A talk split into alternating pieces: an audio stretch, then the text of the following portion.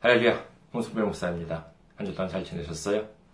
저는 현재 일본 군마현에 있는 이카호 중앙교회를 섬기고 있습니다. 그리고 어, 저희 교회 홈페이지 알려드리겠습니다. 저희 교회 홈페이지 www.ikahochurch.com이 되겠습니다. 아, 저희 교회 홈페이지에 오시면요, 저희 교회에 대한 안내 말씀, 그리고 주일 설교 말씀을 들으실 수가 있습니다. 은혜 받으시고 전도용으로 활용해 주시기 바라겠습니다. 그리고 저희 교회 메일 주소 알려드립니다. 이카호 처치 골뱅이 gmail.com이 되겠습니다. 저희 교회에서는 일주일에 한 번씩 저희 교회 소식을 알려드리는 뉴스레터를 메일로 보내드리고 있습니다. 그래서 원하시는 분께서는 이 메일 주소로 그 본인의 메일 주소를 보내주시면 저희들이 보내드리도록 하겠습니다. 그 다음에 선교 후원으로 섬겨 주실 분들을 위해서 안내 말씀드립니다. 먼저 어, 군마 아, 아, 일본 국민 아 한국의 국민은행입니다. 한국의 국민은행 KB 국민은행이죠. 079-21-0736-251 KB 국민은행 079-21-0736-251가 되겠습니다. 그 다음에 일본의 은행으로 직접 섬겨주실 분들을 위해서 안내 말씀드립니다. 저희 지역에 있는 은행이죠. 군마은행입니다. 군마은행. 지점번호는 190, 계좌번호는 1992256이 되겠습니다. 군마은행 지점번호는 190, 계좌번호는 1992256이 되겠습니다. 저희 교회는 아직까지 재정적으로 미자립 상태에 있습니다. 그래서 여러분들의 기도와 선교 후원으로 운영이 되고 있습니다. 여러분들의 많은 관심 기다리고 있겠습니다. 지난주에 또 귀하게 선교 후원으로 섬겨주신 분이 계셨습니다. 본명, 본인의 성함은 안 밝히시고요. 어, 할렐루야라고만 적어 주셨습니다. 저희는 뭐 누군지 어느 분인지 모르지만 주님께서는 아시리라 믿습니다. 감사합니다. 주님의 놀라운 축복과 은혜가 함께 하시기를 주님의 이름으로 축원드립니다. 오늘 함께 은혜 나누실 말씀 보도록 하겠습니다. 함께 은혜 나누실 말씀 마가복음 4장 35절에서 41절까지의 말씀이 되겠습니다. 마가복음 4장 35절에서 41절까지의 말씀 봉독해 드리겠습니다. 그날 저물 때에 제자들에게 이르시되 우리가 저편으로 건너가자 하시니 그들이 무리를 떠나 예수를 배에 계신 그대로 모시고 가매 다른 배들도 함께 하더니 큰 광풍이 일어나며 물결이 배에 부딪혀 어, 들어와 배에 가득하게 되었더라.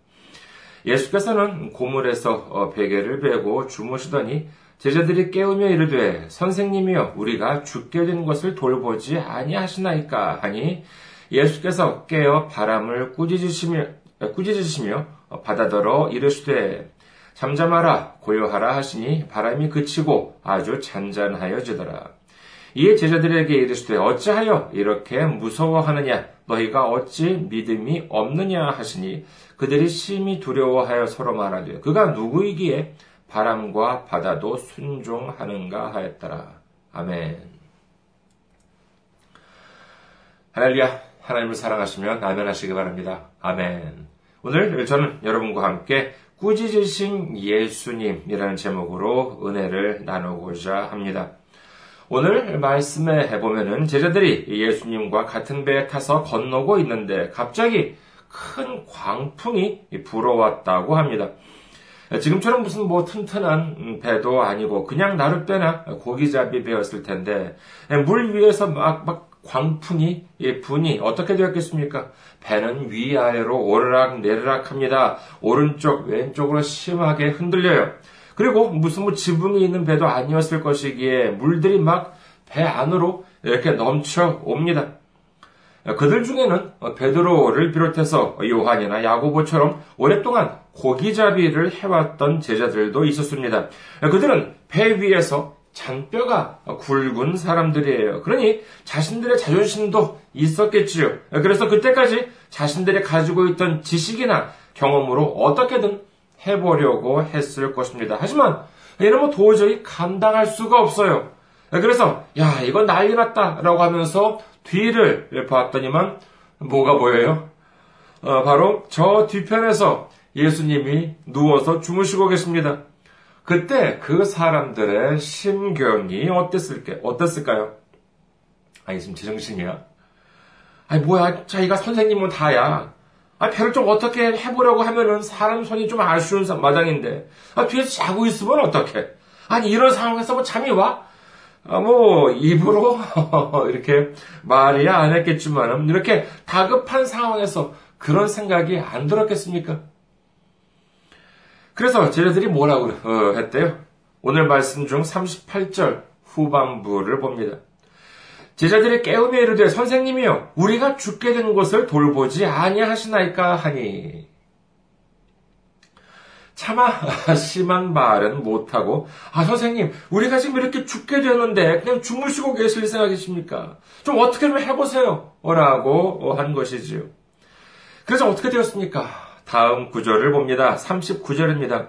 예수께서 깨어 바람을 꾸짖으시며 바다더러 이르시되 잠잠하라 고요하라 하시니 바람이 그치고 아주 잔잔하여지더라. 예수님께서는 그제서야 깨어나시더니 바람과 바다를 향해 잠잠하라, 고요하라 라고 하셨더니 바람이 그치고 바다도 아주 잔잔해졌다 이렇게 기록을 합니다. 그런데 여기서 어, 나오는 표현이 흥미롭습니다. 바람과 바다에게 명하여라고 해도 될 것도 같은데 굳이 꾸짖었다라고 하는 표현을 썼습니다. 그래 뭐 예를 두고 어, 글을 쓴 마가의 문학적 표현이다. 뭐 이렇게 말하면 그도 그럴 것 같습니다. 하지만은 같은 장면이 마태복음과 누가복음에도 기록되어 있습니다. 먼저 마태복음부터 보도록 하시겠습니다. 마태복음 8장 26절 후반부입니다. 곧 일어나사 바람과 바다를 꾸짖으시니 아주 잔잔하게 되거늘. 누가복음도 한번 볼까요? 누가복음 8장 24절 후반부입니다. 예수께서 잠을 깨사 바람과 물결을 꾸짖으시니 이에 그쳐 잔잔하여지더라. 이렇게 보면은요, 어, 오늘 말씀을 적은 마가만이 아니라 이 마태와 누가도 역시 꾸짖었다라고 하는 표현을 사용하고 있습니다. 단순히 큰 소리로 명하셨다도 아닌 세 사람이 하나같이 꾸짖었다라고 하는 표현을 사용한 것을 두고 이걸 우연이라고 하기에는 너무나도 절묘한 것 같습니다. 복음서의 기록을 두고 신학자들 사이에는 정말 그들이 마테, 마가, 누가, 뭐 요한도 어, 포함을 했어요. 직접 그들이 보고 쓴 것인지 아니면은 그 누가 쓴 것을 보고 편집을 한 것인지에 대해서는 아직까지 다툼이 있긴 합니다만 뭐 그런 어려운 논쟁들을 제쳐두고 단순히 생각해 본다면 적어도 이 세 사람이 보기에 예수님께서는 분명히 바람과 바다를 꾸짖으시는 것처럼 보였다고 이해하게 됩니다. 우리가 보통 꾸짖었다 라고 한다면 상대방은 무슨 뭐 잘못이 있는 경우라고 할 수 있겠죠. 물론 뭐 우리들은 예, 모두 이렇게 어, 완벽하지 않은 사람인지라 사람이 아무리 상대방을 꾸짖었다 하더라도 어느 쪽이 옳고 어느 쪽이 잘, 어느 쪽에 잘못이 있는지는 뭐 따져봐야 하겠습니다만 예수님께서 신이 꾸짖었다라고 하셨으니 뭐 이는 뭐 100% 상대방이 잘못했다라고 우리는 봐야 할 것입니다. 자, 그럼 여기서 상대방이라고 하는 것이 무엇입니까? 이는 분명 여기서는 바람과 바다이죠. 바람과 바다가 잘못을 했으니 예수님께서는 꾸짖으신 것이라고 이해를 해야 하겠습니다만 자, 그렇다면 바람과 바다가 무슨 잘못을 했기에 이렇게 예수님께서는 꾸짖으셨을까요? 오늘은 이 예수님의 꾸짖음에 대해서 잠시 살펴보고자 합니다. 먼저 첫 번째로 바람과 바다의 잘못을 한번 보도록 하겠습니다. 말이 좀 이상하긴 합니다만은요. 일단 좀 이해하시고 들어주시기 바라겠습니다. 바람과 바다가 잘못을 했어요. 그러니까 예수님께서 꾸짖으신 것 아니겠습니까? 그렇다면 그들이 잘못한 것이 무엇인가 하면은 큰 돌풍과 파도 때문에 예수님께서 타신 배가 앞으로 나가지 못했습니다. 즉, 이 돌풍과 파도는 결국 예수님의 앞길을 막았다라고 하는 것이 되겠지요. 생각해 보십시오. 옛날에 예, 정말 임금님이 가마를 타고 이렇게 행차를 하시는데 그 앞길을 막는다고 하면은 살아남을 자가 있겠습니까? 오늘도 마찬가지입니다. 이 세상 임금님도 아닌 전능하신 하나님, 음, 독생자, 아, 하나님의 독생자 예수님께서 가시고자 하는 그 앞길을 막는다고 하니 재물이 바람이나 바다다 할지라도 혼이 안 날 수가 없겠지요. 당연히 혼이 나야지요. 그래서 예수님께서는 바람과 바다를 꾸짖으셨다라고 할 수 있겠습니다. 뭐 다시 한번 말씀드립니다만 제가 지금 하는 말이 좀 이상하게 들린다 하더라도 이해해 주시고 잠시만 더 들어주시기 바라겠습니다. 자, 그러면 이제 예수님께서는 그 앞길을 막아섰던 바람과 바다를 향해 꾸짖으셨습니다.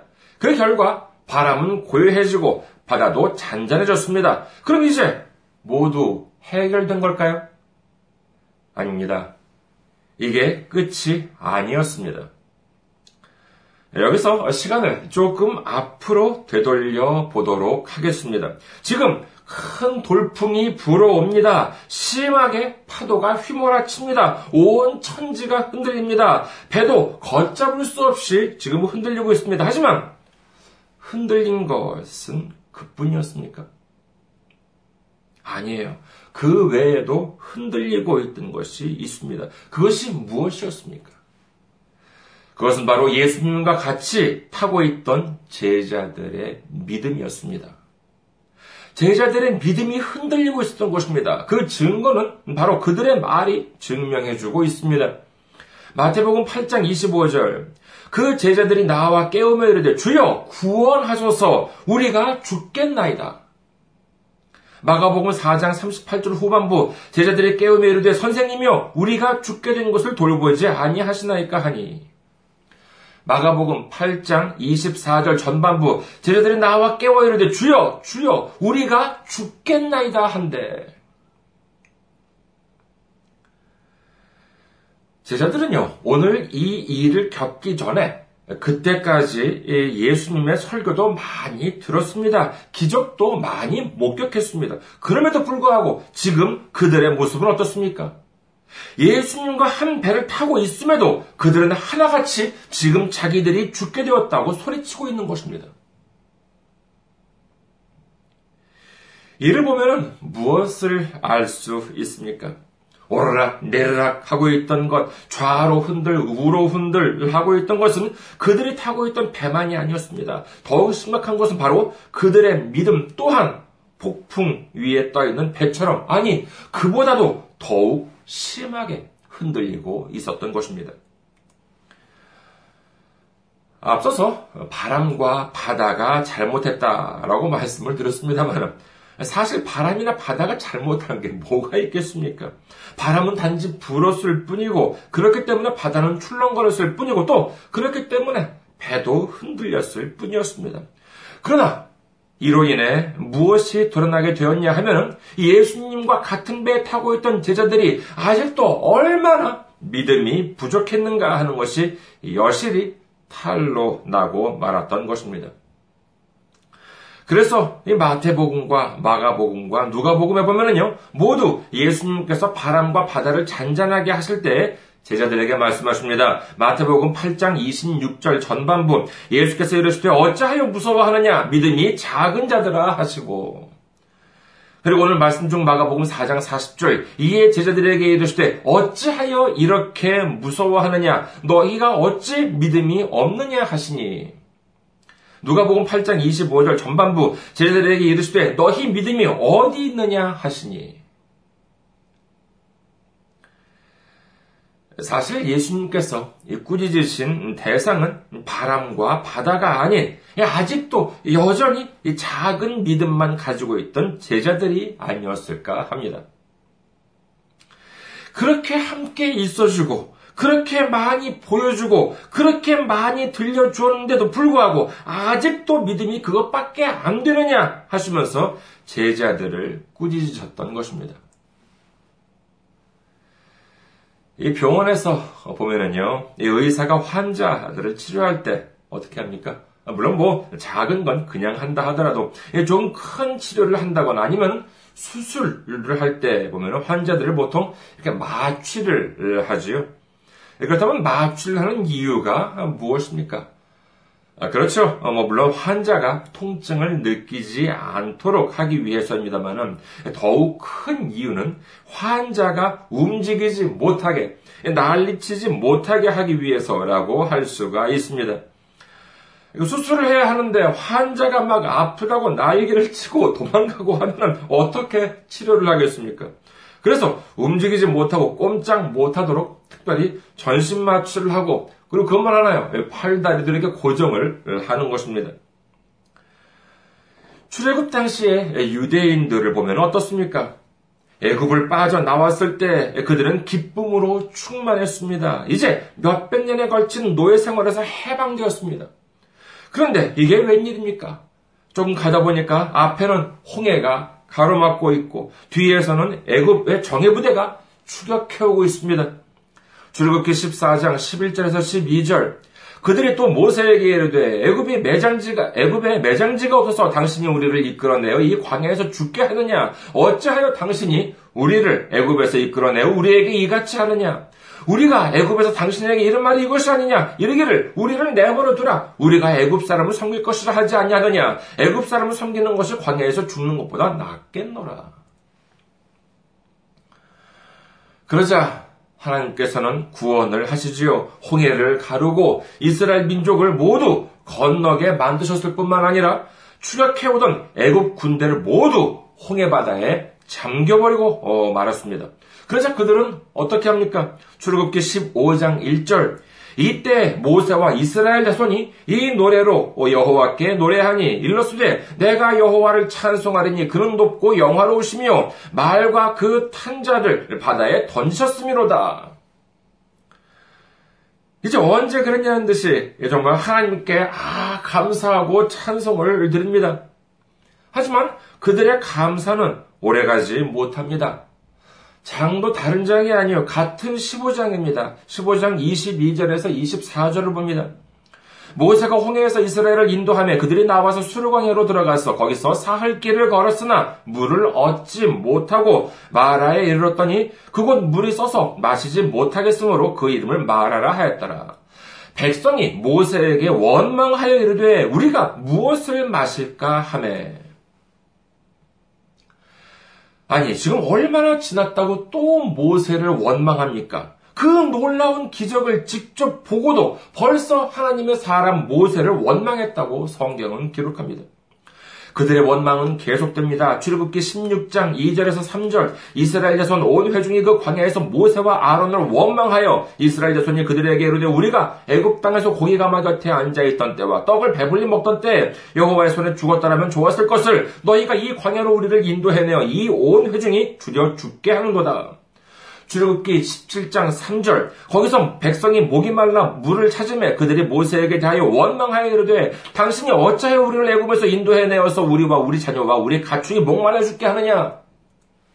민수기 14장 3절에서 4절. 어찌하여 여호와가 우리를 그 땅으로 인도하여 칼에 쓰러지게 하려 하는가? 우리 처자가 사로잡히느니 애굽으로 돌아가는 것이 낫지 아니하냐? 이에 서로 말하되 우리가 한 지휘관을 세우고 애굽으로 돌아가자 하매 그들의 불평, 불만은 끝이 없습니다. 이처럼 흔들리는 믿음 앞에서는 하나님께서 일을 하실 수가 없어요. 그래서 어떻게 하셨습니까? 하나님께서는 40년 동안 이스라엘 민족들을 전신 마취시켜 버립니다. 40년 동안 꼼짝없이 광야 안에 가둬버리시고는 집중적으로 그들을 훈련시켰던 것입니다. 여러분, 좋은 일이 있을 때 기뻐하는 거요? 믿음이 있어야 기뻐합니까? 아닙니다. 믿음이 없어도 좋은 일이 있으면 기뻐합니다. 이는 마치 어린애들한테 맛있는 사탕, 맛있는 케이크를 주고 좋아하는 거나 마찬가지죠. 자기가 좋아하는 맛있는 사탕을 주는데 그걸 보고 좋아하기 위해서 무슨 교양이 필요해요? 지식이 필요해요? 아니면 믿음이 필요합니까? 아니, 그런 것 없어도 기뻐할 줄 압니다. 그냥 기뻐하는 거예요. 오히려 진정한 믿음이 있느냐 하는 것은 그렇지 않을 때 알아볼 수가 있는 것이지요. 사실 예, 성경에 보면은 사람들이 아브라함이나 아니면 야곱 이야기는 많이 하는데 막상 그 사이에 있는 이삭 이야기는 별로 안 하는 것 같습니다.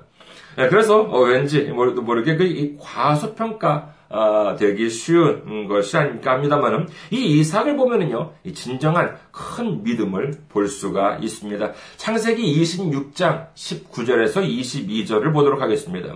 창세기 26장 19절에서 22절 이삭의 종들이 골짜기를 파서 샘 근원을 얻었더니 그날 목자들이 이삭의 목자와 다투어 이르되 이 물은 우리의 것이라 하매 이삭이 그 다툼으로 말미암아 그 우물 이름을 에세기라 하였으며 또 다른 우물을 팠더니 그들이 또 다 툼으로 그 이름을 신나라 하였으며 이삭이 거기서 옮겨 다른 우물을 팠더니 그들이 다투지 아니하였으므로 그 이름을 르오보시라 하여 이르되 이제는 여호와께서 우리를 위하여 넓게 하셨으니 이 땅에서 우리가 번성하리로다 하였더라.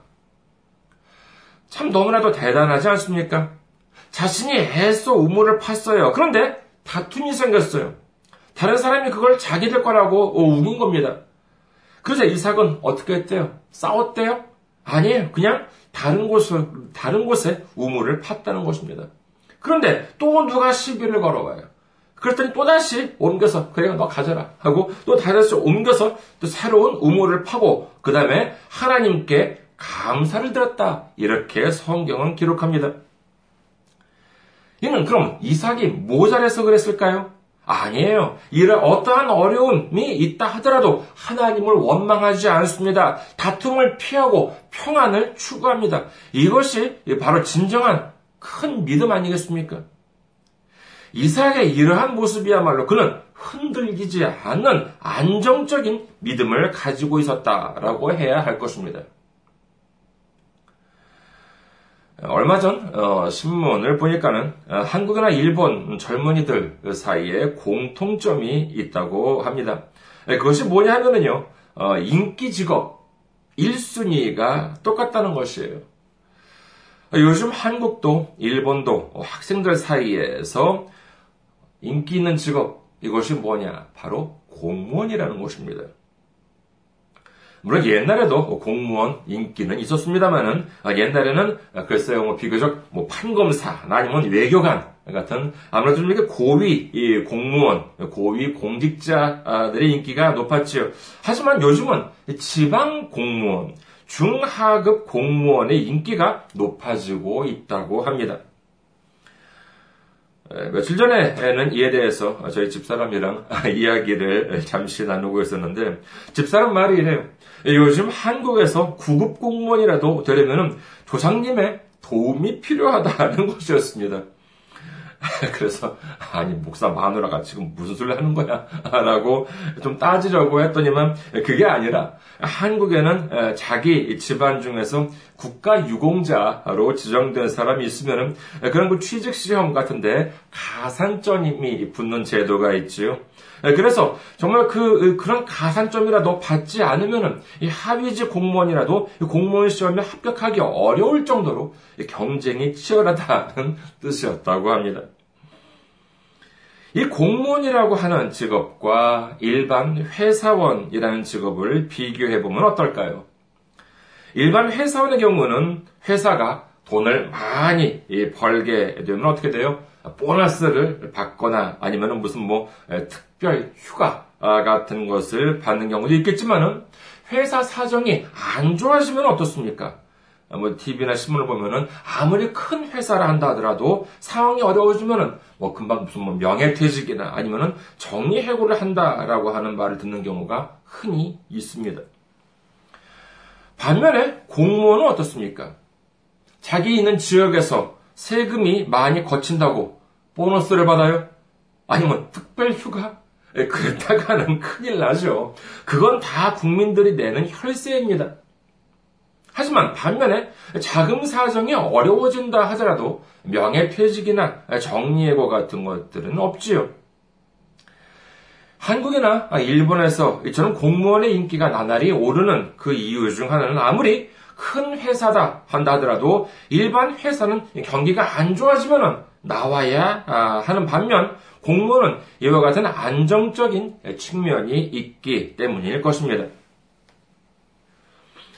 그렇다면요, 어, 우리는 바로 하나님 나라의 공무원이다라고 하는 마음가짐을 갖고 살아야 하지 않을까 합니다. 아, 물론 그렇다고 뭐 모두가 목사나 아, 전도사가 되자는 것이 아닙니다. 우리 한 사람 한 사람이 하나님 안에서 안정적인 믿음을 가지고 하나님을 섬겨야 한다는 것이지요. 우리가 안정적인 믿음을 가질 수 있는 이유가 무엇일까요? 잠시 에스더서를 보도록 하겠습니다. 에스더 4장 14절입니다. 이때 네가 만일 잠잠하여 말이 없으면 유다인은 다른 데로 말미암아 노임과 구원을 얻으려니와 너와 네 아버지의 집은 멸망하리라. 네가 왕후의 자리를 얻은 것이 이때를 위함이 아닌지 누가 알겠느냐 하니. 역적 하만이 유다인들을 다 죽이려고 합니다. 그러나 모르드게가 왕비 에스더에게 말하지요. 네가 지금 아무 일도 안 하고 가만히 있는다면 유다인들은 다른 데로 말미암아 하나님께서 구원을 얻을 것이다. 그러나 너와 너의 집 가문은 하나님으로부터 버림을 받을 것이다. 라고 하는 말인데 우리는 이 구절을 한번 곱씹어 볼 필요가 있지 않을까 합니다. 우리가 하나님 안에서 흔들리지 않는 안정적인 믿음을 가질 수 있는 것은 어떤 사람을 믿어서가 아닙니다. 어떤 재산이나 세상적인 어떤 기득권을 가지고 있기 때문도 아닙니다. 어쩌면 그런 것들을 언제든지 잃어버릴 수가, 잃어버릴 수도 있는 것들이겠지요. 하지만 내가 지금 가지고 있는 모든 것들이 사라진다 하더라도 하나님께서는 다른 방법으로 우리를 구원하실 것이라는 믿음, 그와 같은 흔들리지 않는 안정적인 믿음을 가지고 있어야지만 주님께서는 우리를 쓰셔서 주님의 일을 하실 수 있고 이로 말미암아 우리가 큰 축복을 얻을 수 있다는 것을 믿으시는 여러분 되시기를 주님의 이름으로 축원합니다. 작은 배는 물이 조금만 출렁여도 흔들리고 뒤집힙니다만은 큰 배는 바람이 불어와도 파도가 몰아쳐도 흔들리지 않습니다. 작은 믿음은 조금만 어려움이 닥쳐오더라도 믿음이 흔들리고 하나님을 원망하지만 큰 믿음은 어떠한 어려움이 닥쳐와도 주님을 믿고 주님을 의지하고 주님을 찬양하며 주님께 감사를 드립니다. 우리는 두려워할 필요가 없습니다. 주님께서 함께 하십니다. 주님께서 힘을 주십니다. 주님께서 우리를 인도해 주십니다. 주님께서 우리를 구원해 주십니다. 믿으시면 아멘 하시기 바랍니다. 아멘. 주님이 우리의 작은 믿음을 보시고 바람과 바다를 꾸짖으신 것처럼 우리를 꾸짖으시면 어떠시겠습니까? 아니, 출애굽 당시 이스라엘 민족에게 하신 것처럼 전신 마취라도 하시면 어떠시겠습니까? 이는 정말 큰일 납니다. 그러기 전에 우리는 정신을 바짝 차려야 하겠습니다. 우리 모두 큰 믿음, 안정적인 믿음, 강한 믿음을 갖고 주님께 감사하며 주님께 영광을 돌릴 때 주님의 놀라운 축복, 큰 축복을 모두 받는 우리 모두가 되시기를 주님의 이름으로 축원합니다. 감사합니다. 항상 승리하시고 건강한 모습으로 다음 주에 뵙겠습니다.